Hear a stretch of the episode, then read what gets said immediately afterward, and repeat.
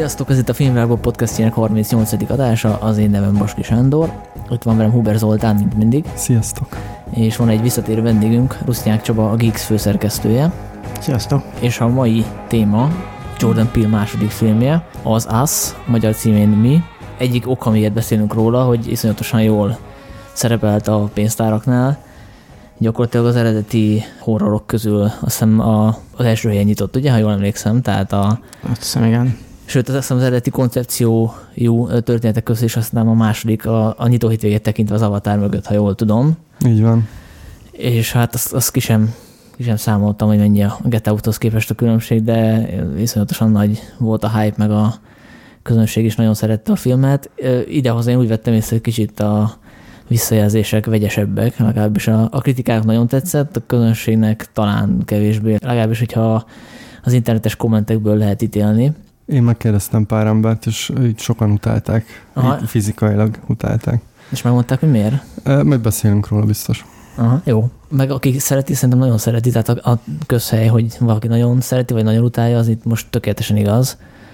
Mm, én, én inkább csak simán szeretem. De a, a Get Out nekem jobban tetszett, a Peele első filmje. Aha. Mondhatni jelentősen jobban. De ez is tök jó, csak nem vagyok annyira az istenítő táborban, úgymond. A, ami nekem föltűnt először a film után, hogy mennyire lelő sok mindent az előzetes a hangulatból. Tehát én nem vagyok nagy barátja az előzeteseknek, szerintem ez a podcastben már kiderült egy pár szó, emiatt panaszkodtam. De itt, itt tényleg baromi jó volt úgy szembesülni a bizonyos jelenetekkel, és akkor ott bele is mehetünk spoilerben, mert azért hiszem kijött a film, vagy három hete.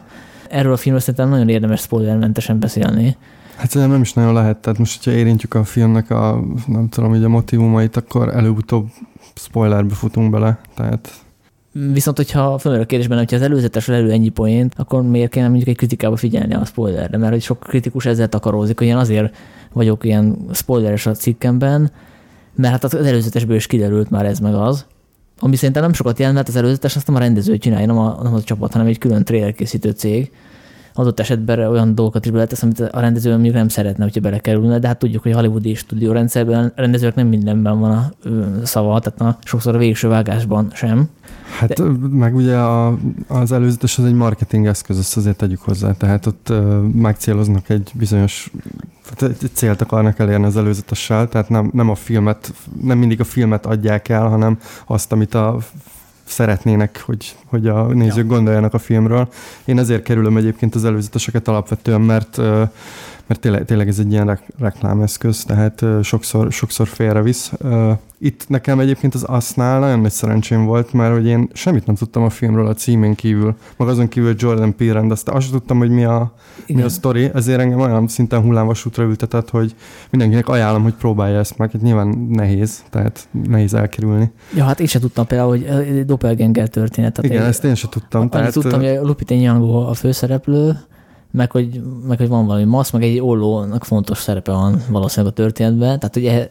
Igen, én is ennyit, mert ugye láttam a plakátot, meg tudtam, hogy Jordan Peele filmje, meg azt hittem, hogy valami slasher lesz, és akkor végül is igen. az is valamennyire, csak hogy, csak hogy nagyon meglepett, hogy, hogy mik történtek a filmben. Igen, és a filmnek az egyik legerősebb jelente szerintem az, amikor megjelenik a, a hasonlás család. Tehát aki nem látta a filmet, az annak itt a történet, hogy van egy család, és kiderül, van egy hasonlás család, egy doppelgänger család. Az a jelent, amikor megjelennek, azt szerintem elképesztően erős, nagyon jól meg van csinálva. Azt a Peele ugye úgy csinálta, hogy addig a, a, a film ritmusa az egy hagyományos játékfilmjére hasonlított, és a, a, az a jelenet viszont ilyen valós időben játszódik kvázi.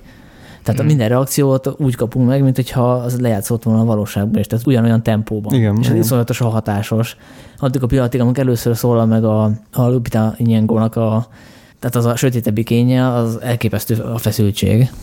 Szóval, hogy ez, ez technikai nem spoiler, mert hát megértem, hogy ezt meg kell mutatni egy előzetesbe, hiszen ez, ez a... az egész konfliktus ez, kiindulási igen, alapja, igen. Szóval enélkül igaz, ebből nem lehet eladni kvázi a filmet, vagy, vagy nincs sztori, amit eladja enélkül. Persze, ezért mondom, hogy megértem, hogy ezt megmutatják, igen. csak hogy mégis tök jó volt úgy beülni, és úgy szembesülni ez a jelenet, hogy semmit nem tudtam erről. De, de ha már, ha már el, erről beszélünk, én, én a film után azon akadtam ki kicsit, én engem nem szokott különösebben zavarni, hogy mit lőnek le a trailerben, meg mit nem, de, de ilyen, ilyen, ilyen brutális spoiler lelövéssel én még nem tudom, találkoztam-e valaha előzetesben, uh-huh. mint az Us-ban. Ugye van a csattanó a végén, ami kb. Az utolsó egy percben derül ki egészen konkrétan, tehát miután kiderül, utána még van kb. Egy vágókép és jön a stáblista, és, és ezt ha nem ilyen indirekt módon tulajdonképpen teljesen ellövi az előzetes, mert ugye a, azzal kezdődik a film, hogy a, a Lupita Nyong'o karaktere még kislányként betéved abba a tükörlabirintusba, és ott megjelenik a hasonmása, és ott azzal ér véget a jelent, hogy elkerekedik a szeme, és aztán vágunk, nem tudom, harminc évvel későbbre. De az előzetesben benne van ennek a jelenetnek a folytatása, amikor elkapja a torkát. Igen. Ami ugye az utolsó egy percben mutatják meg, amikor kiderül, hogy, hogy mi történt, és onnantól kezdve már, már baromi könnyű, hogyha azt az előzetes láttad, akkor, akkor gyorsan összerakod, hogy elkapta a torkát, ezt látod az előzetesben, tehát annak a jelenetnek lesz folytatása, a csaj amnéziás, meg nem szólal, meg nem beszél, stb. És onnantól kezdve egy húsz perc után minimum lehet tudni, hogy, hogy mi lesz a csattanó a végén. Spán akkor tudod, hogy mi történt, hogyha még többször megnézel egy előzetest, mert vannak ilyenek is, akik, igen, akik igen. Újra és újra megnézik, és direkt keresik a kis kulcsokat, hogy minél többet tudjanak meg a sztoriról. De mondjuk, aki ennyire mazohista, az, az meg is érdemli, hogy pofára esik. Én össze, próbáltam összeszámolni, hogy hány filmet idéz meg a film, közvetlenül vagy közvetetten. Hát rengeteget. Mit tippeltek, milyen szám jött ki? Nyilván ez nem a végső, mert ez, ez most csak egy ilyen amennyit, saját gyűjtés. Amennyit én így kútfőből összeírtam, az ilyen tucat körül van, de biztos, hogy több van ennél. Aha, még huszonhét, de ebben benne vannak igazából pár kakútojás is, mert hogy a, a Peele a stábnak ajánlott egy csomó filmet, ja, igen, hogy igen. Nézzék meg előtte, hogy megfelelő hangodba kerüljenek. És ezek közt van olyan, ami, ami konkrétan, konkrét utalás van az Usban, de van is, aminek így keresni kell azért a, a kapcsolódási pontot, mert nem olyan egyértelmű. Elmondok egy párat, például a Meghalsz újra, Dead Again, az egy kilencvenegyes Thriller, nem tudom, hogy tudjátok, hogy mi lett a kapcsolódási pont, mert én baromi rég láttam, úgyhogy nem tudtam elsőre. Én is nagyon rég láttam, úgyhogy fogalmam sincs. Passzolom a kérdést. Hát abban is általában az olló, mint gyilkos fegyver, vagy ilyen nagyon ijesztő tárgy eszköz szerepel. Azért van egy pár horror, amiben mm. olló van, tehát mondjuk. Például? Például a Burning. Ugye ott egy nagy fűnyíró, vagy ilyen sövényvágó ollóval aha. gyaknak, de... Hát ugye van a ragyogás, aminek szerintem inkább a, a, a hangulata az, de hát rá lehet fúrni az ikrek miatt, mert abban is vannak ilyen ikrek. Akkor van a szédülés, azt talán nem kell magyarázni. A Funny Games, ugye egy másik Home Invasion thriller. Hát ez konkrétan a golfütő előkerül, nem? Lehet, nem tudom. Én, nekem az ugrott be, akkor ugrott be, ugye ott golfütővel, a, és ugye a Funny Games is a golfütővel végeznek ott a fejekkel. Mm-hmm. Na mindegy, belőle bezárva. Igen, a valami követ, itt follows, itt szerintem csak a hangulat, nem? Szerintem is, ez annyira nem... Illetve hát a hasonlóan misztikus a sztori, tehát hogy igazából itt metaforikus síkon értelmezhető annak is a, a, a sztoria, mm. tehát a maga gonosz az így jelenik meg.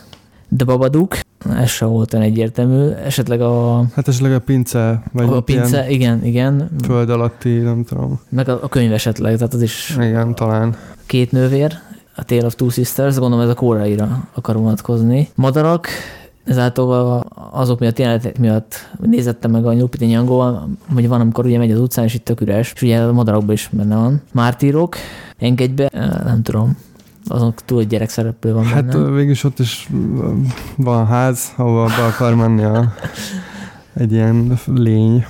De hát igen. igen. Ez szerintem hangulatilag inkább. Igen, tehát. És akkor van a hatodik érzék, amit szerintem azért lehet, mert hogy a, a főszereplő ott sincs tudatában annak, hogy ő kicsoda.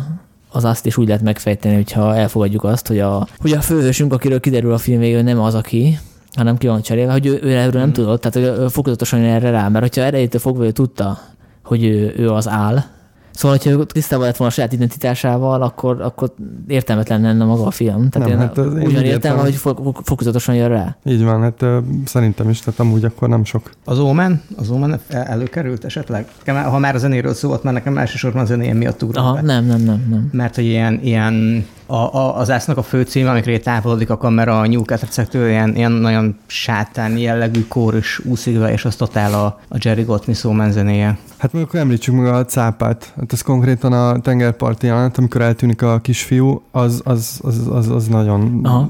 hajaz Spielbergnek ugyanarra a jelentére, amikor mm-hmm. ugye Roy Schneider ott figyeli a cápát is. Ja, jó, hát meg hát a kisfiú cápa neki. A pólóban. Hát az, az, az meg egy másik, igen. De nekem még például eszembe jutott a, az Invasion of the Body Snatchers, tehát ez a, ez a testrablós filmek, mm-hmm. mind a kettő. ugye az egyik az ötvenhatos, a másik a hetvennyolcas. Uh, nyilván itt nem testrablásról van szó, de ez az idegenség, meg ez a, ez a mert ugye ott is a, a jelenetekben nagyon benne van ez, hogy nem tudod, hogy kiben bízhatsz. Uh, távolról még beúszott nekem a dolog is, ugye mm-hmm. ott is uh, ugye úgy változnak át az emberek, vagy úgy lesznek fertőzöttek, hogy, hogy furcsán viselkednek, de egyébként fizikailag nem annyira uh, térnek el. Itt, itt ugye fizikailag is mások a Tehát, tehát maszk, vagy mi az sminkben jelzi, de, de hogy ez a, ez a fajta ilyen testrablás. Hát az a testrabló motivum a Get Out-ban is megvolt. Igen, tehát, igen, hogy... igen, tehát ez, hát nyilván ez a Peele-t érdeklő téma, mert ugye a, ez a testrablás az ilyen erős társadalmi allegóriaként is értelmezhető. Ja, ja, meg szerintem van egy csomó olyan film, ami kapcsolódik tematikailag ehhez, de igazából azért kerülhetett be, mert hogy a, a Peele-nek az a gyerekkora, tehát az a kedvenc, kedvenc időszak a nyolcvanas évek, tehát ő azt hiszem, hogy most negyvenegy-negyvenkét éves lehet, tehát ő is a nyolcvanas évek volt gyakorlatilag gyerek, és azok a filmek, amiket a leginkább felhoz, például az Elveszett fiúk, a Lost Boys, a The Right Stuff, ezek, ezek nyolcvanas évek ikonikus filmjei, tehát ugye ezért emeli be őket. Tehát ebből a szempontból nekem kicsit úgy tűnik, mint ez a film lenne a, most hülye hangzik, de a, a Stranger Things, yeah, a Peele-nek. Tehát, hogy a nyolcvanas évek nosztalgiát behozza. Ugye eleve akkor indul a, a sztori, ez az egész Hands Across the America, az is egy ilyen ikonikus, nagyon nyolcvanas évek jelenség igen, volt. Igen. Hát meg említsük még Michael Jacksonnak a Thriller című klipét, ugye az több, több módon is visszaköszön a filmben, tehát ugye a kislány egy olyan pólót kap, de maga, maga ez a kesztyű, meg ez a piros overall is, hogy aki látta a klipet, az biztos tudja, hogy, hogy mi, a, mi az összefüggés. És gyakorlatilag az első két-három jelenetben van pár olyan filmbe dobva, ugye láttunk vé há es kazettákat, aki ismeri a címét, illetve a, a tematikáját, a történetét, az már tudja, hogy miről fog szólni a film. Ugye van a The Man with Two Brains, az Agyban Nagy a magyar cím, ami arról szól, hogy, hogy, hogy, hogy egy tudós képes telepatikus kapcsolatba lépni más, másokkal, és irányítani. Akkor van a Chad, az is nyolcvannégyes film, Föld Attila mutánsok vannak benne, akik rátámadnak a New York lakóira, feljönnek a mélyből. Vannak a Goonies, a kincsvadászok, abban van egy ikonikus mondat, hogy it's our time down here, hogy ez, ez most a mi időnk itt lent, és ez ki van fordítva az Us-ban, hogy it's our time up there. Aha. Igen. Ez is gyönyörűen. És lehetne még sorolni, Twilight Zone-nak van egy epizódja, egy, egy régebbi epizódja, a, azt hiszem az a címe, hogy Mirror Image. Igen, én ezt ma megnéztem. Igen, direkt és... így a podcastra készülve. Uh, igen, nagyon, hát hasonló. Uh, Vera Miles játszik egy nőt, aki egy buszpályadvaron vár, és oda megy megkérdezni a, a, a pénztáros, hogy mikor indul a busz, és így nagyon ingerülten válaszol neki a pénztáros, és akkor mondja neki Vera Miles, hogy hát ő csak most egy civilizált kérdést tett fel, és mondja a buszsofőr, igen, de már harmadjára kérdezi. Már ez és Magyarországon játszódni? E, hát mégis Magyarországon is játszódhatna, és akkor itt beindul ez az evil, vagy ez a gonosz, gonosz doppelganger effekt, és most nem lövöm le a poént, de hogy, de hogy tényleg hajaz ez, ez, a, ez a része. Mm, és ez most nem spekuláció, mert a Peele-szel nyilatkozta, hogy neki ez volt. Igen, igen, tehát én sem azért néztem meg, mert tudtam, hogy van egy ilyen rész, hanem ezt konkrétan ő nyilatkozta, hogy megemlítsük még meg, hogy a kisrácot Jasonnek hívják, és végig egy maszkban jár kell. Igen, igen. Ez, ez elég péntek tizenhárom. És nektek ez nem volt erőltetett, hogy ennyi utánás van? Tehát, hogy aki benne van ebbe a korszakban, az gyakorlatilag percenként kapkodhatta a fejét. Tehát, hogy nem volt ez uh, kicsit túlságosan előtérbe tolva? Én, én nem éreztem ezt ennyire előtérbe tol dolognak. Tehát az, hogy Thriller póló, meg, meg egy pár vé há es kazetta kép szélén egy jelenetben. Konkrétan szerintem egyébként többet beszélünk most erről, mint, mint amekkora jelentősége a filmben van, vagy legalábbis, mint amennyire ez a filmet nézve kiviláglik, és, és, és tehát, hogy a film a film az amúgy totál nem egy ilyen Stranger Things jellegű nosztalgia trip, hanem, hanem teljesen a saját, saját maga öm, saját lábánál. Aki nem ismeri ezeket a filmeket, annak nyilván föl se tűnik, hogy mi van. Tehát aki mondjuk nincs otthon a exploitation filmekben, meg a Ringolan munkásságában, annak nem tűnik fel a Tarantinoval kapcsolatban, miért emlegetnek plágiumot sokan, meg mi ez a nagy izé, hát szerintem... vita a, plá- a Tarantinoval kapcsolatban. Pedig szerintem ez most ugyanaz a szituáció, csak a nagy közönség kevésbé ismeri ezeket a referenciákat. Tehát, szerintem azért nem ugyanaz a, nem ugyanaz a kategória. Mert? Mert Tarantino az inkább ilyen formai főhajtásokként használja őket, és abból épít össze. Itt viszont van Jordan Peele-nek van egy nagyon komoly koncepciója, legalábbis én úgy vettem le a filmből, hogy, hogy komoly dolgokról akar beszélni, és azokhoz választ e, ilyen kis, kis kulcsokat, de ezek a film alatt nekem se tűntek fel. É, amikor utána gondolkoztam a filmen, e, és jöttek be ezek a referenciák, akkor azok kinyitottak mindenféle értelmezéseket, de szerintem így, így azért nem, nem az a Tarantino-féle ilyen omázs, vagy ilyen főhajtás, vagy nem tudom, hogy, hogy nevezzük. Ja, szerintem is ennek a utalgatásnak sok rétege lehet, ugye a konék, a kon- konfivérek is, re is jellemző, hogy sok mindenre utalgatnak a filmekben, mert nem is tudom, hogy konkrétan melyik filmjüknél mondták, kb. Senki más nem is vette észre, hogy egy ajtó, amit benyitnak, az pont úgy néz ki, mint nem tudom, egy ötvenes években, egy, egy másik filmben egy ajtó, az, az itt csak nekik, vagy, vagy aki éppen az elmúlt egy hétben látta azt a filmet, vagy valamiért fontos neki, ami kis viszonylag obskúrusabb ötvenes évekbeli filmfaj darab. Tehát ugye ők sem ebből építkeznek fel, építkeznek, csak egyszerűen beletesznek ilyen, ilyen, ilyen apró kis gegeket, amik látod igazából csak maguknak, meg egy nagyon pici rétegnek szólnak. Azért a Stranger Things az, az, az egészen más, meg a, meg a Tarantino is egészen más.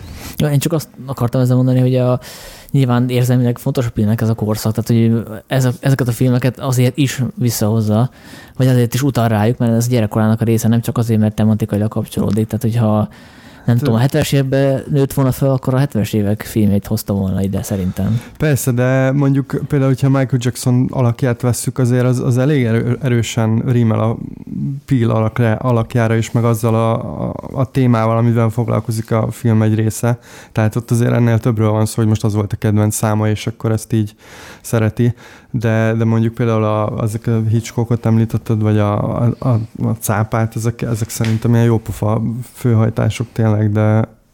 Ja, simán lehet különíteni szerintem. A, Tehát, hogy van, igen, azt akartam ezzel mondani, hogy vannak, vannak olyan részei, vagy vannak olyan, ö, olyan megidézett ö, filmek, ami, amik fontosak, mert hogy, vagy, vagy akár ilyen popkulturális referenciák, amik tényleg fontosak a, a sztori szempontjából, vagy, vagy Peele szempontjából. A másik rész az, az valószínűleg inkább ilyen személyesebb ö, dolog. Tehát például megnéztem ezt a Chat című filmet, kíváncsi voltam rá, ö, és utána olvastam, hogy a Peele első barátnőjének az apja rendezte a filmet, és hogy, a, a, a, hogy így, így nyilatkozta is, hogy neki ez ilyen személyes kedvenc, és nagyon szereti. És, de hogy a, a Chad az nem, nem ad semmiféle ilyen komolyabb kulcsot a filmhez, tehát ott is vannak ilyen föld alatti folyosók, meg ott ilyen mutáns lények így feljönnek, meg van egy ilyen kis tematikai átfedés talán, Meg, meg mondjuk így a, a szegénység, meg ez a homeless dolog, ez előkerül, ami ugye a filmben is előkerül, de hogy ezen túl így azért nem, nem érzem azt, hogy itt most hú, mekkora, nem tudom, milyen kulcsokat kapsz ezáltal. Uh-huh. Hát és nyilván azért tette bele, mert hogy ezekor ezek szerintem ez egy személyes kedvence, fontos film, és miért ne tenné bele? Uh-huh.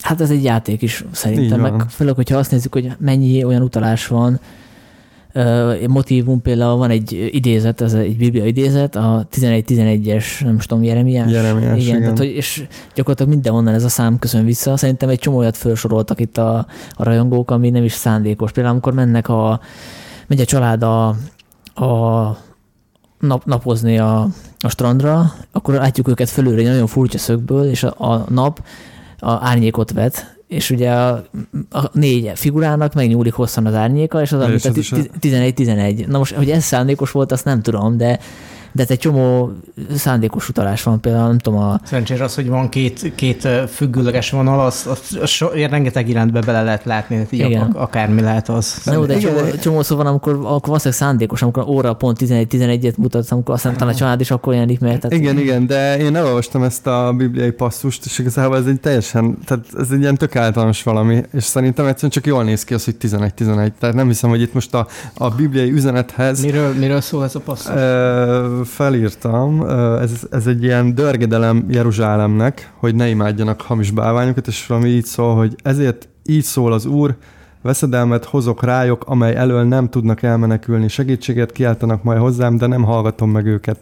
Szóval szerintem ilyen a Bibliában tucatnyi Aha. lehet, tehát ez igazából semmi konkrétum, annyi, hogy az Úr mérges, és Uh, és szerintem egyszerűen csak ez a tizenegy tizenegy ez tök jól mutat, tehát ja, jó. órán jól mutat, és nem a, nem a Jeremiás, nem tudom, tizennégy huszonkettes passzust vette ki, mert az nem annyira jól mutat, tehát. Egyébként az előző passzus, amit nem fogok tudni mondani, tizenegy tízes, az talán kicsit jobban is illik, valaki megnézte, hogy mi, mi az, ami fölvezeti ezt, és az az valahogy jobban passzol. Nem voltam elég alapos. Igen. Nem, nem tanulmányoztam. Hát. Szerintem ez pont ugye az, mint a ponyveregénynek az, az idézete, az, ami ezért kiáll, vagy igen. Azt hiszem. Tehát, igen. Hogy azt, azt is elemezték sokan, és akkor mondta Tarantino, hogy hát nem, ez ilyen jó hangzott. Például, hogyha Samuel Jackson mondja, akkor minden jó hangzik, de, de úgy, úgy nagyon menőnek hangzott, és akkor ezért, ezért használta.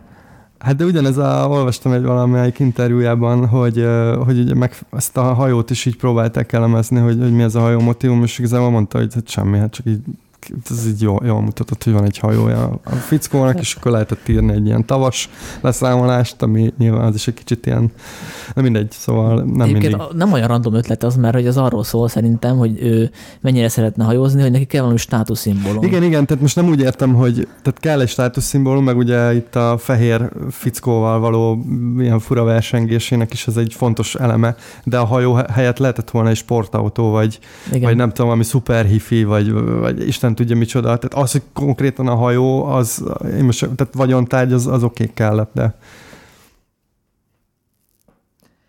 Ö, még valami utalás, popkulturális dolog, amire itt érdemes ennek itt járni. Nem tudom, nektek világos volt minden ilyen ö, ö, elrejtett utalás, szimbólum összeállt a végére? Mert nekem utólag, utólag estek rá a többsége. Hát igen, ez az érdekesebb a filmben, hogy ö, én, én így nagyon élveztem, meg tényleg ö, nagyon vitt a, vitt a lendület, meg főleg nem tudtam, hogy mi fog történni. Ö, és utána kezdtem el gondolkozni ezeken a szimbólumokon, mert tényleg sok minden van benne, és így, nekem még így most, most se állt össze minden, de, de így most még kezdek egy ilyen átfogó képet, és ez tipikusan az a film, amit majd így egyszer megnézek még egyszer, mm. ö, ezzel a tudással, és akkor valószínűleg még jobban fogom élvezni. Aha. De egyébként a, a szimbólumokkal kapcsolatban is föl lehetne tenni azt a kérdést, amit a filmes idézetekkel, hogy nem sok ez egy kicsit, pláne, hogyha ilyen majdnem, majdnem elcsépeltek vannak. Most például az olló, az, az pont nem ilyen, meg hogy az tematikailag nagyon jól kapcsolódik ehhez az eredeti másolat, meg hogy van két ugyanolyan szára valaminek, ami csak együtt működik, ez tök jó, de például a nyúl azért ez elég elcsépel, tehát a Tehát a, nem tudom, kezdjük a Matrix-tól, ahol, ahol, ahol mondják, hogy akkor most a nyúlürgébe lemész, nézzük hát meg milyen, milyen a... nyúlürge, tehát ez az Alice Csodaországos dolog. Igen, ez Alice Csodaországban abból indul ki, de szerintem is az a motivum egy kicsit így lejárt, és nagyon jól néznek ki tényleg ezek, ahogy a tugrálnak a nyulak, csak igen, ez, ez, ez, ez nekem, nekem se tett hozzá a filmhez sokat, tehát az, az nem egy olyan...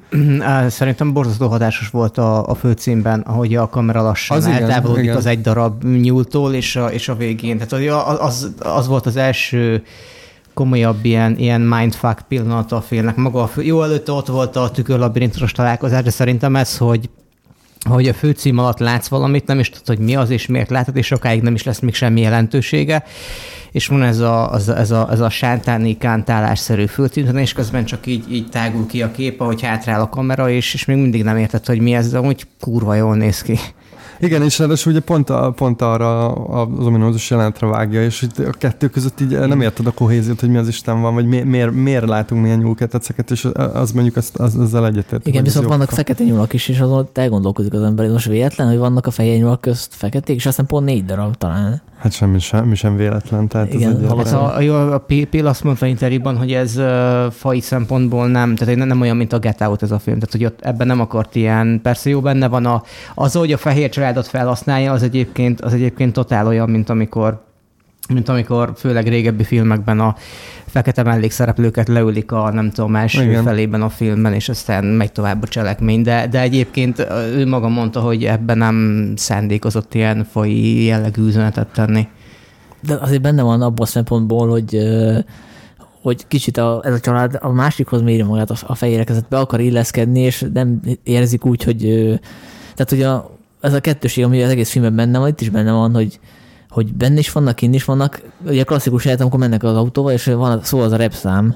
Igen. És akkor így nem állnak bele, hogy akkor ez egy izé, drogos uh, gettó szám, hanem akkor mondják, hogy a gyerekeknek, hogy hát ez nem az, ez, ez, ez csak ilyen, izé, nem is tudom, mit mond, dope, sem, do, sem. nem azt mondja, hogy dope song, tehát ami át, át, ami ilyen áthallásos, áthallásos igen, igen. Nagyon királyszám. Meg ugye szerintem az is beszédes jelent, amikor a, megérkezik az a, a idegen család, és akkor a férj, akinek ugye azt mondom, ami Harvard feliratú uh, pólója van, tehát egy egyetem pólója van. Egyetemes pólója van, igen. Tehát viszont nagyon nem úgy viselkedik, mint egy sztereotíp ilyen kemény fekete férfi, és de utána megpróbálja fölvenni ezt a szerepet, ezt a maszkulin fekete igen, csávó hát az, szerepét. Szerintem azért is zseniális az ajánlat, ugye ez, amikor a család megjelenik, hogy igen, ő tényleg egy ilyen kicsit, kicsit ilyen pipogya, vagy tehát nem az az, nem az, az erős férfi igen, alak. Tehát nem a gettóban nőtt fel. Igen, egyrészt, de hogy még amúgy még, még mint egy ilyen sima középosztálybeli férnek sem az a nagyon erős, és akkor így megpróbál egy ilyen baseballütővel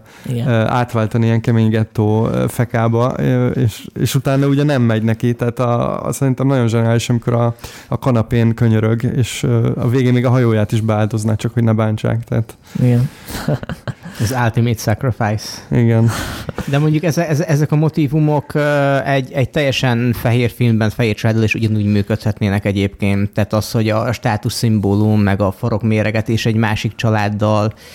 Szóval ez, ez, ez szerintem nem feltétlenül direktbe fai kommentár. Hát de ki vannak fordítva a sztereotípiek, érted? Tehát, hogy most nem egy Woody Allen típusú figura az, aki megpróbál baseballütővel keménykedni, hanem egy, egy nagy darab fekete fickó, akitől elvárnák, hogy alapból kemény, alapból férfias, érted? Legalábbis a filmes sztereotípiek szerint. Azt tök jól bemutatta, hogy nem, mind, nem mindig így van, tehát nem minden fekete izé, kemény, aki úgy nőtt föl, hogy nem tudom, a gettóba, és izé, minden reggel pisztolypárban ébredt, tehát ez tök jó, hogy ezt megmutatja, csak szerintem ez nem véletlen. Tehát, hogy ez, meg hát eleve ő kijelentette, hogy ő, hogy ő fekete színészeket akar foglalkoztatni továbbiakban is. Tehát, hogy, és hogyha már ő, őket foglalkoztatja, akkor még ne kommentálná. Nem biztos, hogy van benne egy ilyen, csak szerintem ez nem, nem egy ilyen főmotívum. Tehát mondjuk a Get Out-tal összevetve itt, itt ez abszolút nem... Hát egyetértünk teljesen. Nem lényeges. Viszont uh, szerintem még érdemes visszatérni a, a, a zene használatra, mert ugye igen, van ez a, ez a dope song, de, de például az is érdekes, hogy a, a Fuck the Police című számot használja. Aha. Ugye arra, arra mennek be és ölnek le egy fehér családot. Vagyis ah. hát a doppelganger fehér családot, és ez ilyen nagyon-nagyon ügyes, ilyen dupla fricska, tehát ez a fő gettó számra, ami egy nagy protest song.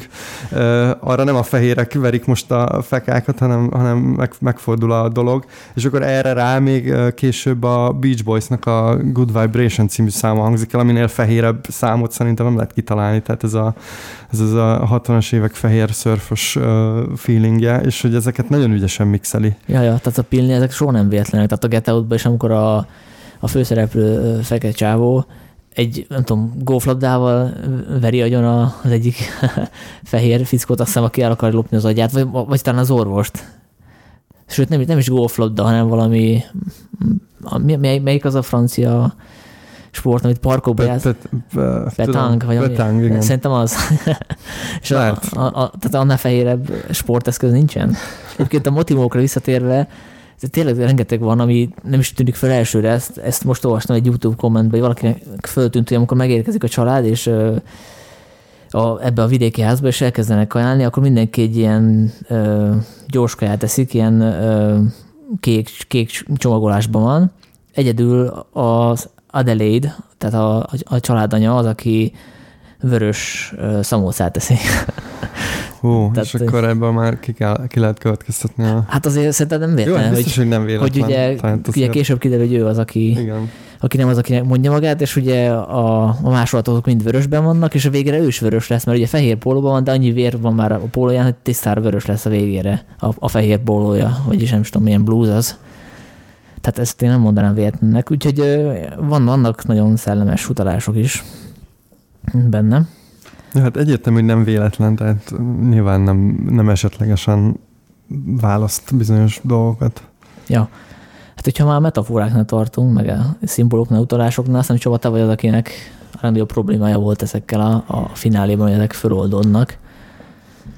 Um, nem, nem magával a metaforákkal volt problémám, hanem nekem alapvetően a, a, a, az egyetlen nagy bajom, legnagyobb bajom a filmmel az, hogy Uh, ahogyan megmagyarázza ezt a, ezt a lenti világot, ezeket a doppelgengereket, mert hogy szerintem uh, én, én úgy látom, hogy két, kétféle igazán jó út állt a film előtt. Az egyik az, hogy, hogy egyáltalán nem magyarázza meg, hanem megmarad az egész egy ilyen metaforikus szinten, és akkor mindenki azt állt bele, amit tud, vagy amit akar, vagy hát uh, um, metaforákkal, szimbólumokkal vezet rá Peele, és nem magyarázkodik. Vagy pedig, hogyha megmagyarázza, mint hogy tulajdonképpen megkíséreltem megmagyarázni, uh, akkor teljes egészében megmagyarázza, és, és egy ilyen komplex, mindent lefedő választ ad rá, mert ez a, ez a, nekem ez kicsit ilyen félseggű dolognak tűnik most, hogy, hogy adott rá egy magyarázatot, hogy volt egy ilyen kísérlet, amit ott hagytak, blablabla, bla, ilyen föld alatt tíz, és akkor most ott maguk vannak, és, és azzal, hogy, hogy adott rá egy ilyen, egy ilyen félszívű magyarázatot, ezzel, ezzel szerintem csak támadási felületet hagyott magán, hogy, hogy logikai ö, szempontból bele lehessen kötni egy csomó mindenbe, hogy ez miért így van, miért úgy történik, hogy élnek ott lent, miből élnek, mit tesznek.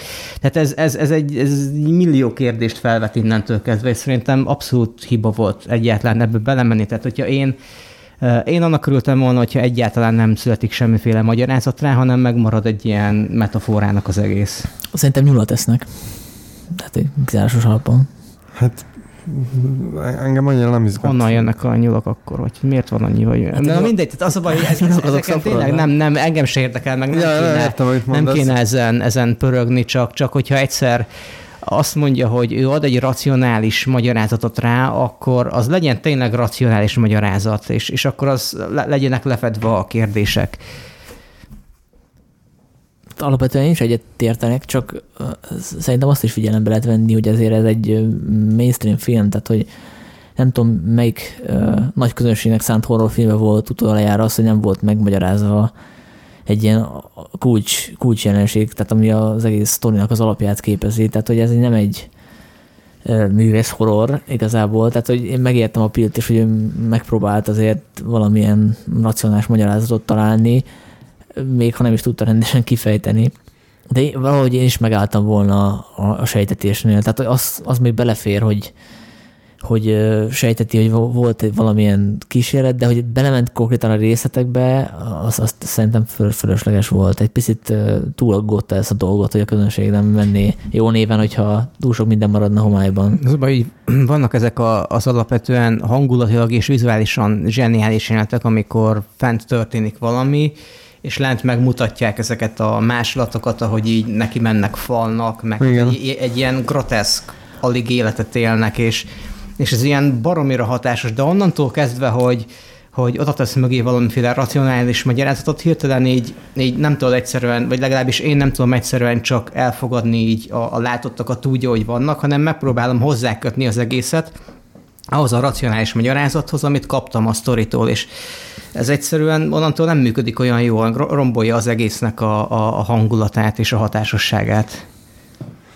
Nekem ezzel nem, nem volt problémám, mert, mert ez olyan, olyan hülye magyarázat, tehát most nem azért, de ez tényleg egy ilyen, nekem ez, mondtátok, hogy az lenne jó, hogyha nem, nem magyarázna, vagy csak sejtetne, hogy nekem ez, ez az a kategória, tehát annyira nincs, ez egy ilyen tök általános, ilyen kicsit tényleg ilyen bárki bármit mondhat verzió, hogy engem nem igazán kötött le, tehát egyszerűen nem, nem, nem ebbe az irányba kezdtem el gondolkozni, hogy akkor most ez hogy, mint merre, hanem, hanem megpróbáltam ezt beleilleszteni a, a, a filmbe, és szerintem ez egyébként ez a motivum így bele, beleillik, tehát több, több, több módon is. És akkor elsőre világos volt? Mert én például, a, a, akivel néztem, filmkritikus kolléga, ő tőlem kérdezgette a végén, hogy akkor most mi, mi is volt ez a kísérlet, meg hogy? Mert hogy mondjuk ebben lehet az is bejátszott, hogy eredeti nyelven néztük felirat nélkül, de, de hogy nem volt elsőre az annyira világos. Hát akkor, akkor lehet, hogy én nem értem, de csak annyi derül ki, nem, hogy ezt valami, valami tudós elkezdte, valami kormányzat akart ilyen embereket irányítani, és akkor lemásolták őket, na de rosszul a, sikerültek. De hogy nincsenek... az, az világos, hogy ki irányít ki csodát? Tehát, hogy a lentieknek kellene a, föl, a,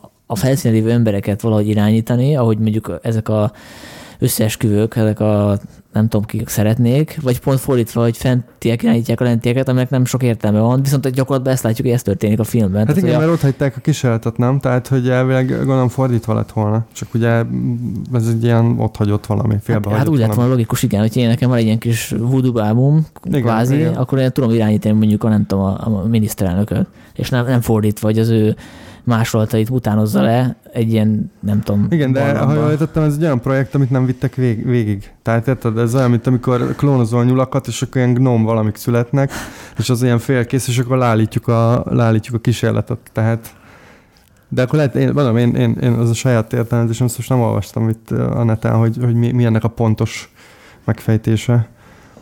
Egyébként most nyilván a hallgatók nem látják, de azért vigyorok már egy perc, mióta erről beszélünk, mert hogy pont ez az, hogy nem, tökre nem erről kéne beszélni, tehát hogy óhatatlanul is, mivel felveti a film, ezért, ezért igen, téma igen, lesz, és, értem, és, és, és, valami, és, és szóvá kell tenni, és beszélni kell oda, amúgy tényleg tök lényegtelen, és nem is kéne, hogy létezzen ez, a, ez, a, ez az aspektusa a filmnek. Na, ezzel egyetértünk.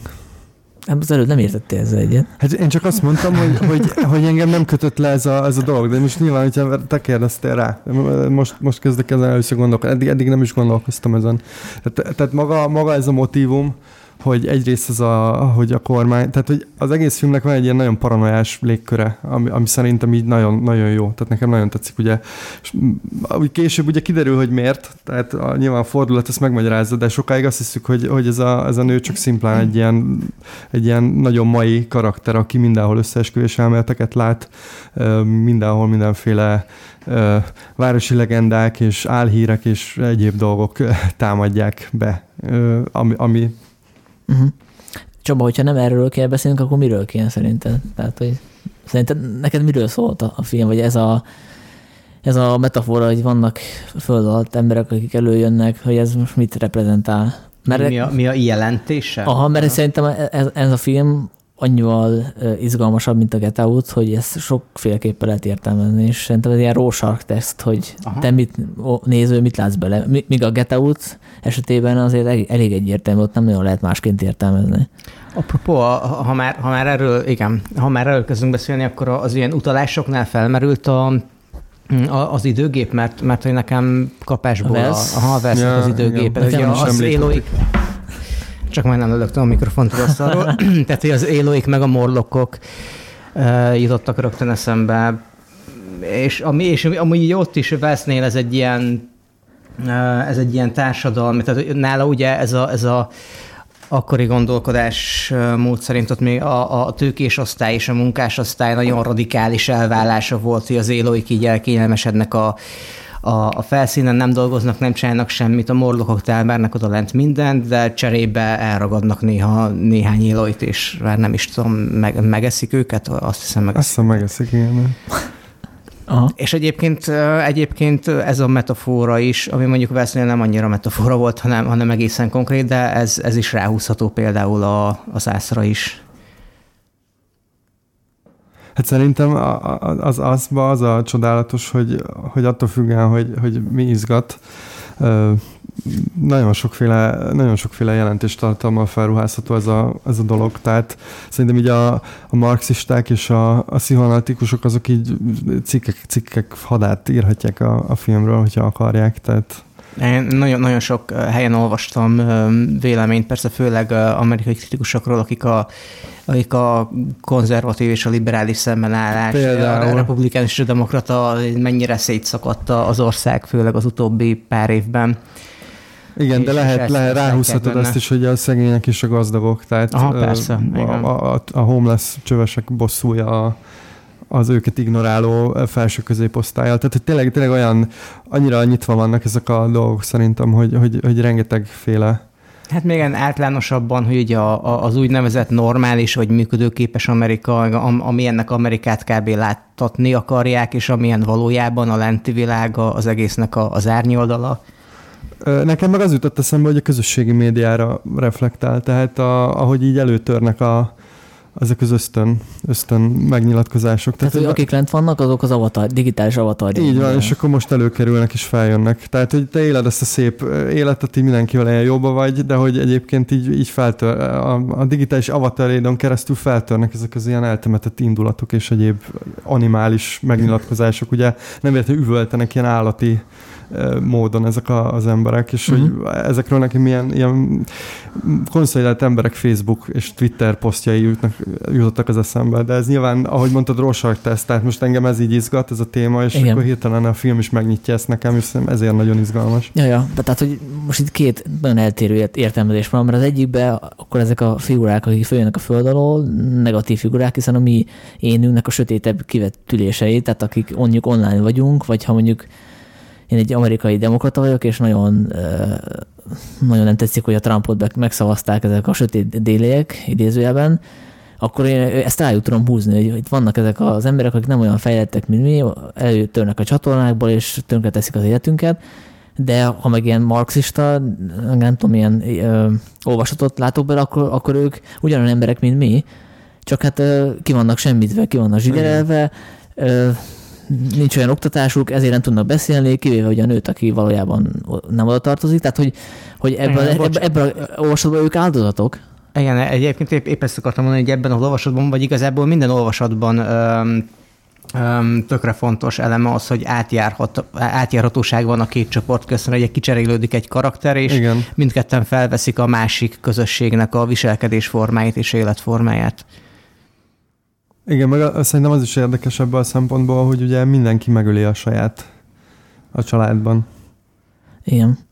Igen, és mindenkinek a saját... És mindenkinek a sajátját, tehát hogy nem támadnak keresztbe, tehát nem a, a nő nem öli meg a férnek a... Aha, igen, fordítva, igen, igen. Hanem... Ez valószínűleg a Doppelganger filmeknek a hagyományából is jön, tehát ugye általában azokban a filmekben egy karakternek derül ki, van egy hasonlása, és neki ezt így személyesen kell leküzdenie, tehát így önmagával szembe kell nézni, és ez mindenkinek egy ilyen személyes történet, tehát neked kell a saját belső, meg külső háborút megvívnod, és ugye szerintem az egyetlen eredeti dolog ebben a koncepcióban a Peele-nél, hogy itt egy egész családnak vannak hasonlásai, illetve hát később kiderül, hogy a környéken mindenkinek előbújnak a doppelgengerei, tehát hogy emiatt a, a, az ügyes húzás miatt Egy, egy olyan sztori, ami, ami nagyon ilyen pszichológiai, nagyon egyéni, az itt most ilyen társadalmi szintre emelkedik, tehát ettől lesz igazán érdekes az igen, a sztori. Igen, ez a két szint, ez tényleg össze van kötve, mert ugye ez a doppelganger motívum, ez tényleg egy ilyen klasszikus pszichológiai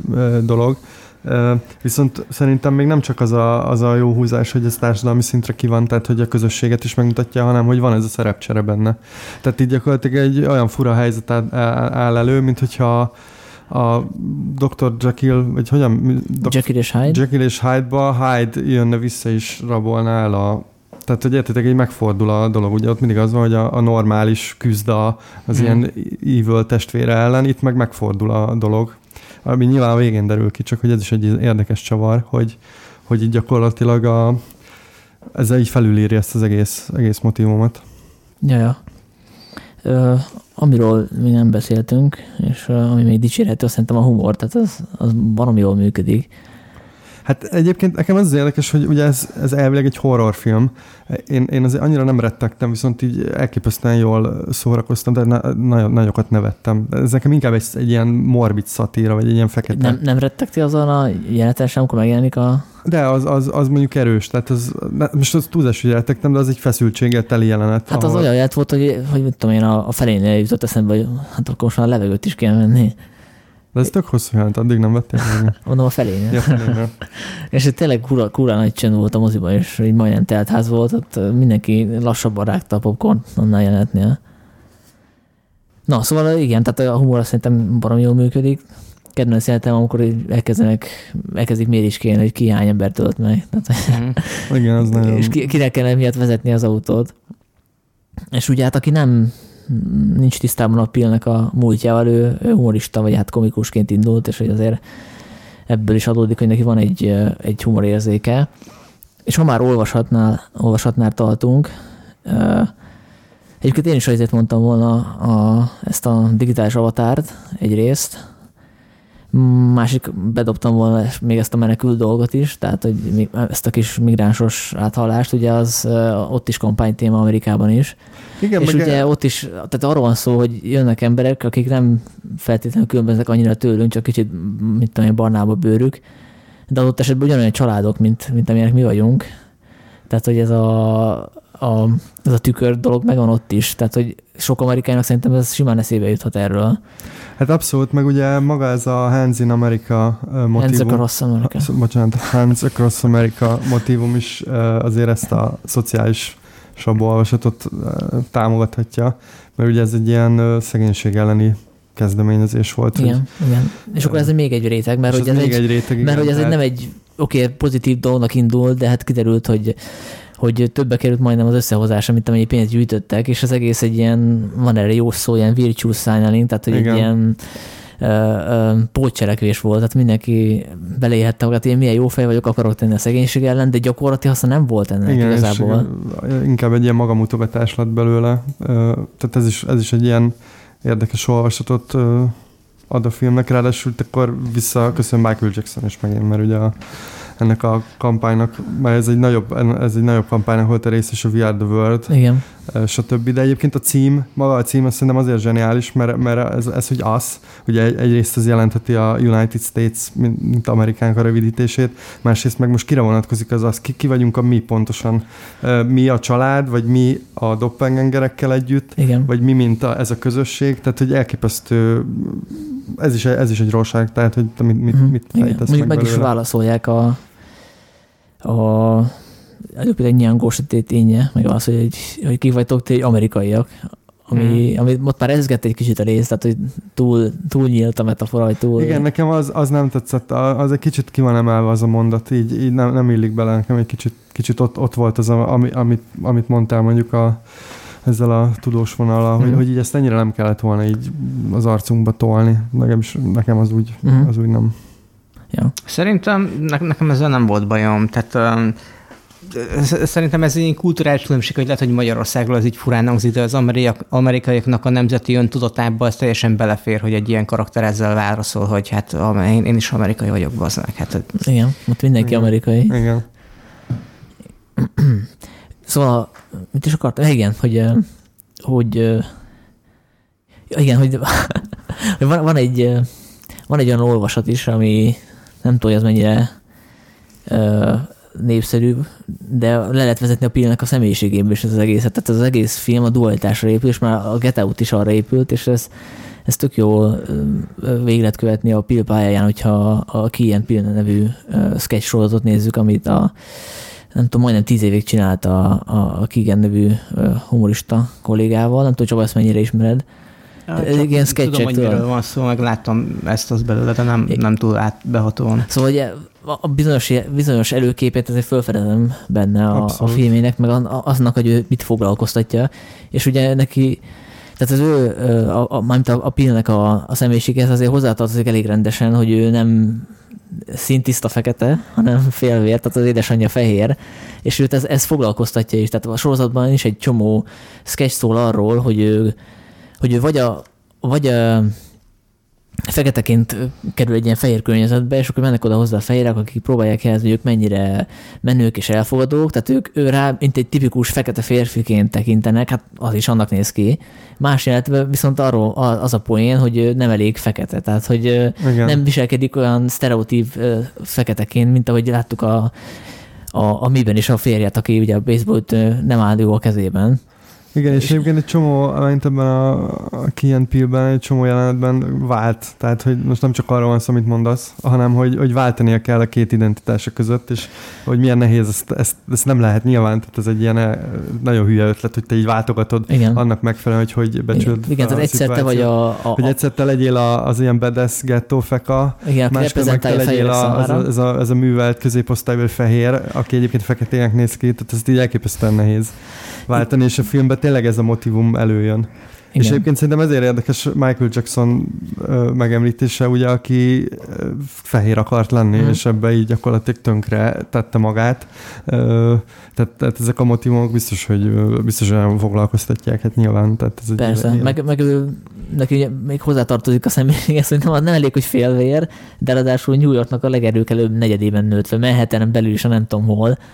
És akkor ő ezt el is mondta, hogy, hogy a film kapcsán nyilatkozta, hogy valami ilyesmi volt, hogy a kiváltságok közt nőttem fel, nem voltunk gazdagok, de felső középosztályhoz tartoztunk, New Yorki voltam, amerikai, akinek lehetősége volt jó iskolában tanulni, a világ igazságtalanságát épp ebben látom, ami megadatott nekem, sok más ember életében hiányzik, és úgy gondolom, hogy ezáltal akaratlanul én is a gonosz oldal része leszek. Úgyhogy ezt azért ennek a nyilatkozatnak jó, a fényben... Ezt érdemes tudni a, a filmjeihez valóban, tehát ez, ez egy érdekes fénytörést ad. Igen, meg folytatódik, hogy mert hiába nem tettek róla, hogy ez a másik nálam hátrányosabb helyzetben van, az nem mentesít a felelősségtől, hogy a tudásom szerint segítsek és empátiával forduljak feléjük. Szóval... Ez, ez, ez mondjuk egy fontos adaléka, ez az utolsó mondat. Mert hogyha azzal, azzal érző, hogy gonoszhoz tartozik csak azért, mert egy jó családba született, az... Igen. Az picit fura önmagában. Ja, uh, to- tovább léphetünk akár, hogyha nincs, nincs más. Tehát akkor e- ezek alapján a, a, ezek a doppelgängerek nem gonoszok, hanem jók. Hát ugye az derül ki, hogy az egyik... Mert hogy ő empátiával fordul feléjük. Hát vagy igazából nincs olyan, hogy jók vagy, vagy gonoszok, vagy igen, hanem igen. Csak szituációk. Uh-huh. Ja. Jó, hát uh, tovább. De, azt akartam még elmondani, mert hogy felmerült az, hogy miért nem tetszett több embernek. Aha. Mert ez egy szabálytalan film, azt tegyük hozzá. Tehát, hogyha egy, egy ilyen klasszikus slashert vársz, ahol így, nem tudom, van a konfliktus, és akkor mindenféle akadályok felmerülnek, és akkor végén megoldják, azért ez, ez nem az. Tehát, és szerintem nem is, nem is ez a klasszikus horror. Mm. Tehát nincs benne ilyen klasszikus szörny, vagy monstrum, ami megtámad, és akkor hullanak itt a, nem tudom, a különböző mellékszereplők, és a végén marad egy hősnő. Tehát ezt, ezt felülírja, mm. és... Nincsenek egy jumpscare-ek igazából? Nincsenek benne nagyon jumpscare-ek, és, és tényleg ez a nyitottság, amiről beszéltünk, tehát, hogy, hogy tényleg, tényleg ebben sok, sok minden felmerül, meg sok motívum van benne, sok előkép, ez, ez, ez, ez zavarba ejtő. Mm. Tehát ezért ez kell egyfajta szemlélet. Egyébként ami, ami uh, cselekményében, ami, ami nekem a legkevésbé tetszett, vagy egy picit feszengtem, az az, az, az első. Tehát a, amikor, a, amikor a home invasion, tehát a család megérkezése, ami, ami ahogy már mondtátok, az tényleg egy, egy baromi hatásra és feszült jelenet, uh, de amint ott lemegy a, a, a, a kvázi bemutatkozás, meg a, meg a, a, a, a félelem, a, a feszültség, az hogy, az, hogy kik ők és mit akarnak, és elkezdődik a kergetőzés, és az megy vagy negyed óra, húsz percig, az, az ott szerintem kicsit, kicsit billeg. Tehát ott, ott megy át egy ilyen, egy ilyen, nekem egy ilyen tucat horrorba uh-huh. egy kis ideig, mielőtt újra megtalálná önmagát, és felülemelkedne ezeken a toposzokon.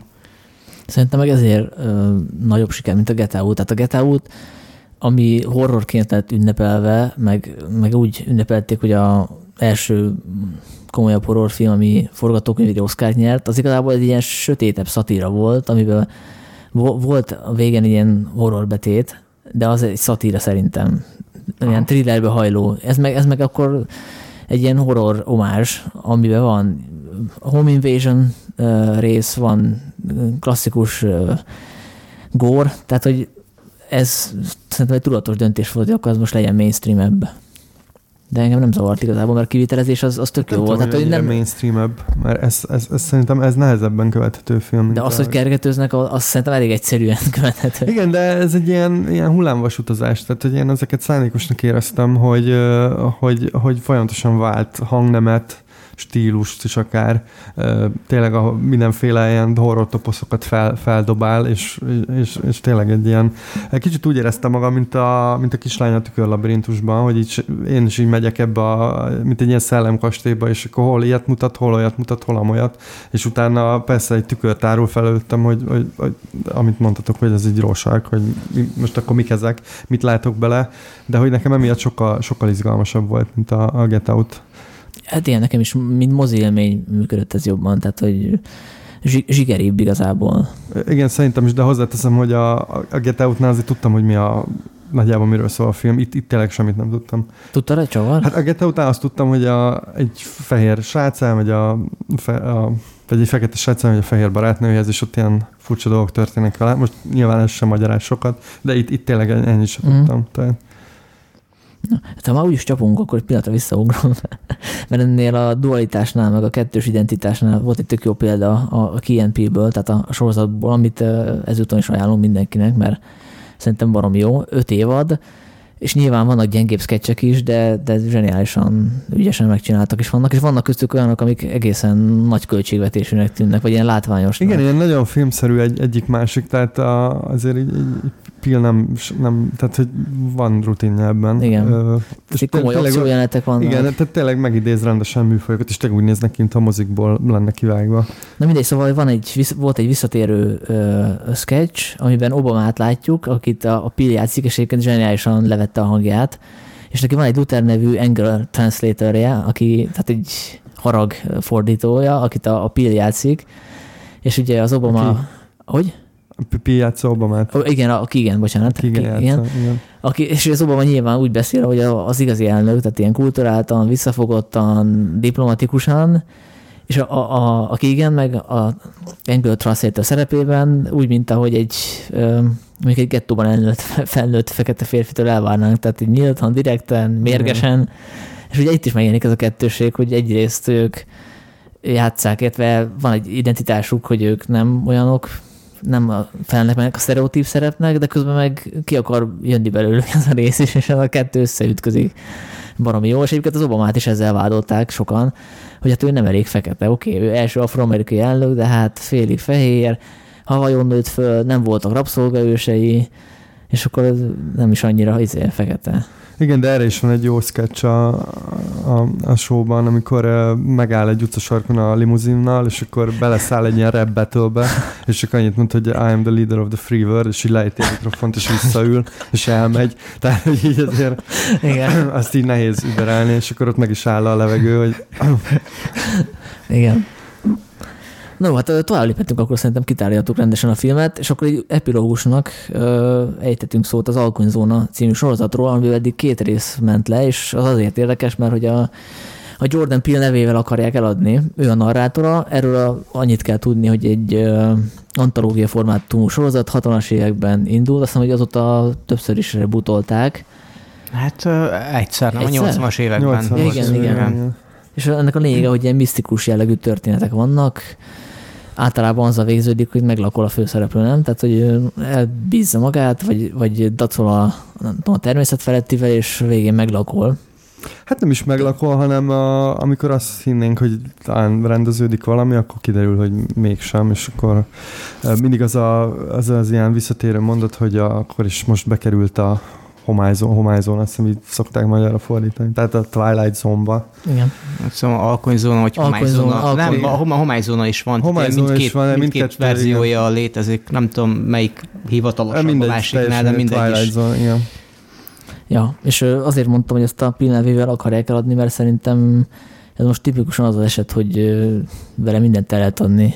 És ebből ő szerintem nem állt bele annyira. Tehát, hogy ő oké, okay, olyan narrátor, de például az eddigi két részből az egyikben volt a négy író közül az, egy, az egyik. És hát ott az is csak úgy, hogy úgy ilyen story by, nem? Tehát, hogy az ötlet, az ötlet az övé volt. Még az, a, az a jobb epizód, a második. Igen. De nem tudjuk, hogy a story by, az tényleg az bármit jelenthetett. Lehet, de várja, a, a második az a, az a repülős? Igen, igen, igen, igen. Mert ugye az meg egy Richard Matheson novella, amit aha. már az eredeti Twilight Zone-ban is feldolgoztak, aha. ráadásul. Aha. Sőt, azt hiszem, hogy feldolgozták utána még a nyolcvanas években Twilight Zone mozifilmben is.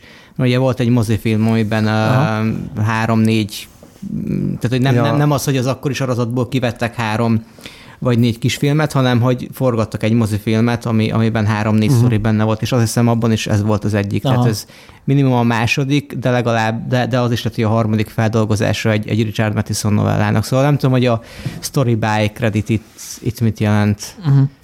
Hát akkor annyi a szerep, hogy megjelenik néha öltönyben, és akkor nagyon mély hangon elmondja, hogy mi a, tanulság, a történet tanulsága. De egyébként, hogy ne egy... Bocs, bocs a, a, a, annyi gondolom, hogy ugye változtattak a sztorin, most eszembe, mert hogy az eredeti sztori az arról szólt, hogy a, az utazó, a, a, tehát a főszereplő észreveszi, hogy valami démon, tehát egy tényleges démon a, szét akarja szedni a, a repülőgépnek a szárnyát, vagy a motorját, vagy valami, és persze senki nem hisz neki, uh-huh. blablabla, tehát a kb. Ugyanaz játszódik le, csak hát teljesen, teljesen mások nem lehetett, a körülmények. Ebben egy podcast a főszereplő. Igen. Hát tehát, hogy oké, ne legyünk ennyire homályosak, homályozóan kapcsán, akkor a, a sztorival annyit mondjuk kell, hogy van egy...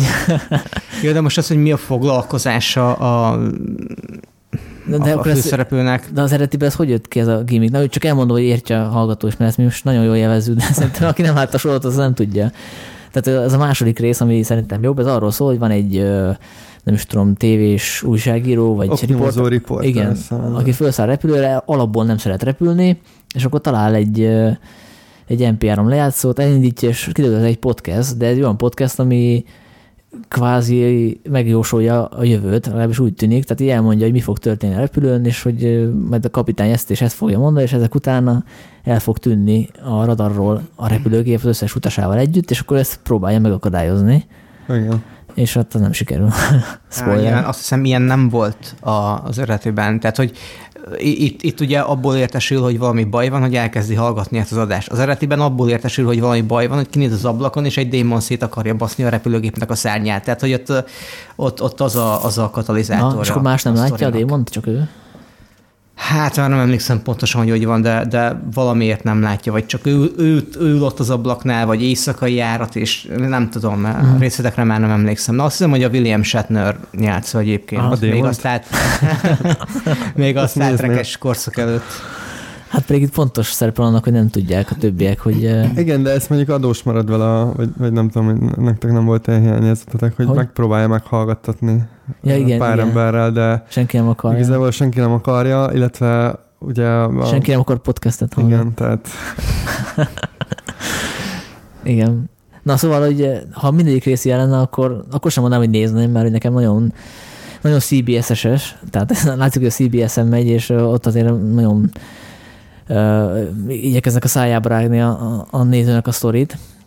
Tehát, hogy ha ez lenne, akkor talán azt mondanám, hogy nézem, de az első rész azt szerintem nagyon, nagyon gyenge volt. Az ugye egy humoristáról szól, Kumail Nanjiani játsza, tehát egy ilyen önreflektív gesztusra, hiszen ő is stand-up komikusként igen. kezdte, egy olyan uh, humoristáról szól, aki komolyabb politikai témákról akar viccelődni, de azt nem nagyon veszi a közönség, viszont akkor elkezd személyes dolgokról beszélni, azt, azt nagyon szeretik, és akkor azért elkezd konkrétan ismerősökről, tudom, családtagokról, akikkel, akikkel találkozik minden napokban, és akit megnevez konkrétan, az eltűnik, mint a soha nem is létezett volna.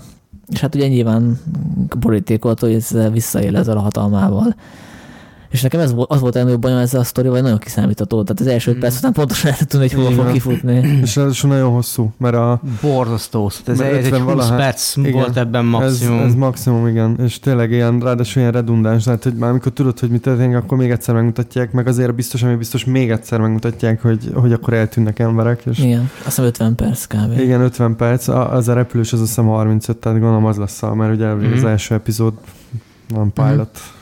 Ja, ja, ja. Kár, hogy nem a másik részlet a pilot. Mert, hogy... Igen, de...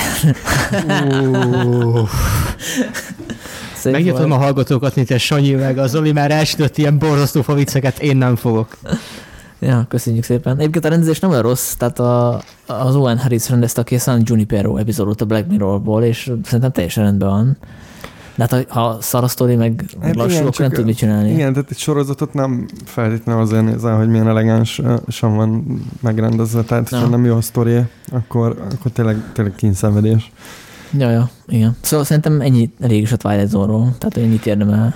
Hát igen, én sem látom, hogy ez majd így fel fog támadni, meg hát azért így, most már így, így erősebben él a kínálat. Tehát mm, igen, igen. azért szerencsére valamiből válogat. Jó, csak igen, ez meg egy... a Twilight Zone név azért kötelez, mert itt két, két sorozat volt eddig, két Twilight Zone, és mindkettő elég, elég kultikus, és, és elég híres, és népszerű volt, és most ilyen, ilyen, ilyen legjobb esetben is csak átlagos, vagy középszerű cuccokkal ö, újra csinálni kétezer-tizenkilencben, ez, ez, ez elég büdös így sajnos. Uh-huh. Igen. Na, úgyhogy én magam részéről a Peele-nek a nagyjátékfilmet jobban várom. Elvileg neki be vannak készítve már a, a projektek, amik tematikailag kapcsolódnak az előzőekhez, hanem is ö, mondjuk nem is ugyanabban az univerzumban játszódnak, tehát nem fog univerzumot építeni, de, de továbbra is ez a úgy hívja ezeket, hogy social thriller, tehát szociális thriller műfaja izgatja. Tehát ahol nem öncélú az ijesztgetés, hanem mondjuk valamit is el is akar igen. mondani. Ja. Hát ez lehetne végszó is, de nekem volt még egy ötletem, úgyhogy remélem nem szavazzátok le. Annak idején mi hárman beszélgettünk a True Detective második évadáról, úgyhogy arra gondoltam, hogy akkor csak így röviden a harmadik évadra reflektálni, mert az végülis kétezer-tizenkilences sorozat, hanem is tegnap előtt volt a finálja, hanem már februárban? Február végén. Igen. Szóval az előző rész tartalmából nekem nem tetszett a True második részlet, nektek meg ugyanúgy szóval igen, tehát hogy nagyon jót vitatkoztunk annó, hogy, hogy euh, én azt gondoltam, hogy ez teljes katasztrófa és káosz volt, és a harmadik évad ebben meg, megerősített, mert hogy itt megint visszamentünk a gyökerekhez körülbelül, és kaptunk egy tök jó sztorit szerintem. De nem így van, akkor mondjátok. Én, én nekem nem volt, én úgy emlékszem, hogy így el voltam a második évaddal, de úgy nem, különösebben nem hagyott bennem mély nyomokat. Ez a harmadik évad viszont annál inkább. Uh-huh. Tehát ez nekem nagyon tetszett, nagyon-nagyon szerettem, és imádtam nézni. Csaba, neked bejött? Um, inkább bejött, mint nem. Tehát tetszett, de én nem, engem nem nyugodotlan. Nekem, nekem a második évad is uh, jobban tetszett ennél. Uh-huh. Ez fura. Na, nem menjünk bele, mert újra kezdjük a vitát. Nekem az volt a fura, hogy én ugye csak most pótoltam be, tehát volt egy ilyen másfél hónapos lemaradásom, és közben olvastam valahol kommenteket, lehet, hogy pont a, a Gigsnek a fórumán, hogy, hogy valaki amiatt panaszkodott, hogy, hogy akkor ez teljesen olyan, mint a zodiákus, meg hogy, meg hogy miért jó ez, hogy, hogy fölépítünk egy ilyen sztorit nyolc részen keresztül, és akkor utána homályba hagyjuk a nézőt. Szóval én úgy néztem, hogy föl voltam készülve, hogy oké, hát akkor teljesen homályba leszek hagyva, nem derül ki semmi, és ehhez képest gyakorlatilag majdnem minden kiderült. A... De miért vagyunk homályba hagyva? Hát ez az, hogy ezt nem értettem, hogy, hát, hogy miért gondolt ezt bárki, és gyakorlatilag minden kiderül. Nem, tehát az nem derül... csak azt, azt próbálták, vagy azt akarták volna ilyen, ilyen kicsit bárdatlan módon megfogalmazni, hogy nem a... nem az a lényege, nem a nyomozás. Ja, nem igen, a... Tehát igen. Mondjuk mi, ez mindig is igaz volt a True Detective-re igazából, hogy mindig, mindig a karakterdráma volt a lényeg az összes eddigi évadban. Úgyhogy aki, aki ezt a ennyi, ennyi év után még ez nem igen, csak odatlen áll, hogy ez a karakterekről szól, és ezek, ezek igazából drámák, az hát így járt. Na, nem tudok mit mondani rá. Uh-huh. Szóval, hogy a végén minden kiderül majdnem, csak az nem, hogy a, az, a, akit keres, az a, az a kislány, aki ugye felnőtt addigra, hogy az ő tényleg ő az, akit, akit sejt, mert hogy ez... Hát jó, a, igen. A, mert a végén tök összemosodik az ő elmélete az egyik álmával, tehát hogy gyakorlatilag a, a megfejtés az egy álomból jön, és nem tudjuk meg, hogy akkor ez mennyire valós, vagy nem. A, Hát igen, de ez maximálisan passzol magához a, a karakterhoz, karakterhez, meg az addig látott... Ö, gyakorlatilag az őt jellemző egyik legfontosabb dologgal, hogy nem, hogy van valami problémája a memóriájának. Ha, hogy, hogy egy álomból jön, ez már nem rémlik így hirtelen. Hát, ugye hát a, azt se tudjuk, hogy álom, tehát ez nem biztos, hogy álom, hát, nem? Hát nem álom, hanem akkor egy ilyen fantáziát, hogy megjelenik a felesége, és akkor megkezdő, hogy mi lenne, ha, hogyha, hogyha lenne egy, mint egy mese elmondja, hogyha lett volna egy kislány, aki ugye elmenekül, és akkor az apácák befogadják, és mi lett volna, ha... Ezek az apácák meg tudták volna, igen, és, igen. és eljátszották volna a halálát. Valahonnan uh, kapott, megkapta a címet, vagy nem, tehát nem, valaki el, már nem emlékszem. Hát, nem, az volt, a, hát az volt a nagy kulcs számára, ami elég gyenge, hogy a, ott van egy kertész, aki azt hiszem, valami átlag neve van, nem tudom, David. És ugye és ja, volt, igen, egy, volt igen, egy David igen, a, a kislány múltjában, a kislánynak a barátja, hmm. barátja volt kiskorában, és ez, ez volt neki a kulcs, ami azért valljuk be elég igen, én azért nem kulcs. Érzem magam ilyen nagyon homályban, hogy, hogy igazából tehát lehet. De hogy... Szerintem eléggé azt kommunikálja a film, hogy, hogy ez történt. Tehát, hogy a, a, az eltűnt lány az a nő, akivel találkozik a végén. Hát én örülök, hogy nem kommunikálta ezt teljesen, hogy száz százalékig, mert hogy valami, valami kis rejtély nekem hiányzott volna a végéről. Így is nagyon, nagyon necces volt már a végén, hogy gyakorlatilag három-négyszer fejeződik be a film. Tehát amikor azt, azt hiszed, hogy itt már vége van, akkor, akkor még menjünk el a házhoz is. Tehát, hogy nekem kicsit ilyen Gyűrűk ura film volt, hogy nagyon nehezen akar befejeződni, úgyhogy ezért is örültem az utolsó képsornak, ugye amikor azt látjuk, hogy a Vietnámban nyomkeresőként belemegy a, mm. az erdőbe. Igen. Gyakorlatilag így el, elveszik a, a susnyásban. Tehát az, az nagyon szép befejező képsor volt. Hát meg ugye fontos motívum, mert Vietnám végig igen, kerül igen, ebben. Igen, tehát igen, gyakorlatilag neki ott kezdődött a úgymond rendőri mm-hmm. karrierje. És azt föltűnt nektek, hogy volt egy olyan sík, amin szerintem csak egyetlen egy jelenet játszódik. Tehát amikor a... Ugye van egy nyolcvanas, nyolcvanban, van egy kilencvenben, és van egy jelenben, és van egy, ami szerintem olyan kétezer körül játszódik, amikor elviszi a, a lányát az iskolába. És én úgy tudom, hogy abból, abból nem volt több, tehát hogy nem is értettem a funkcióját, hogy miért, miért látjuk azt.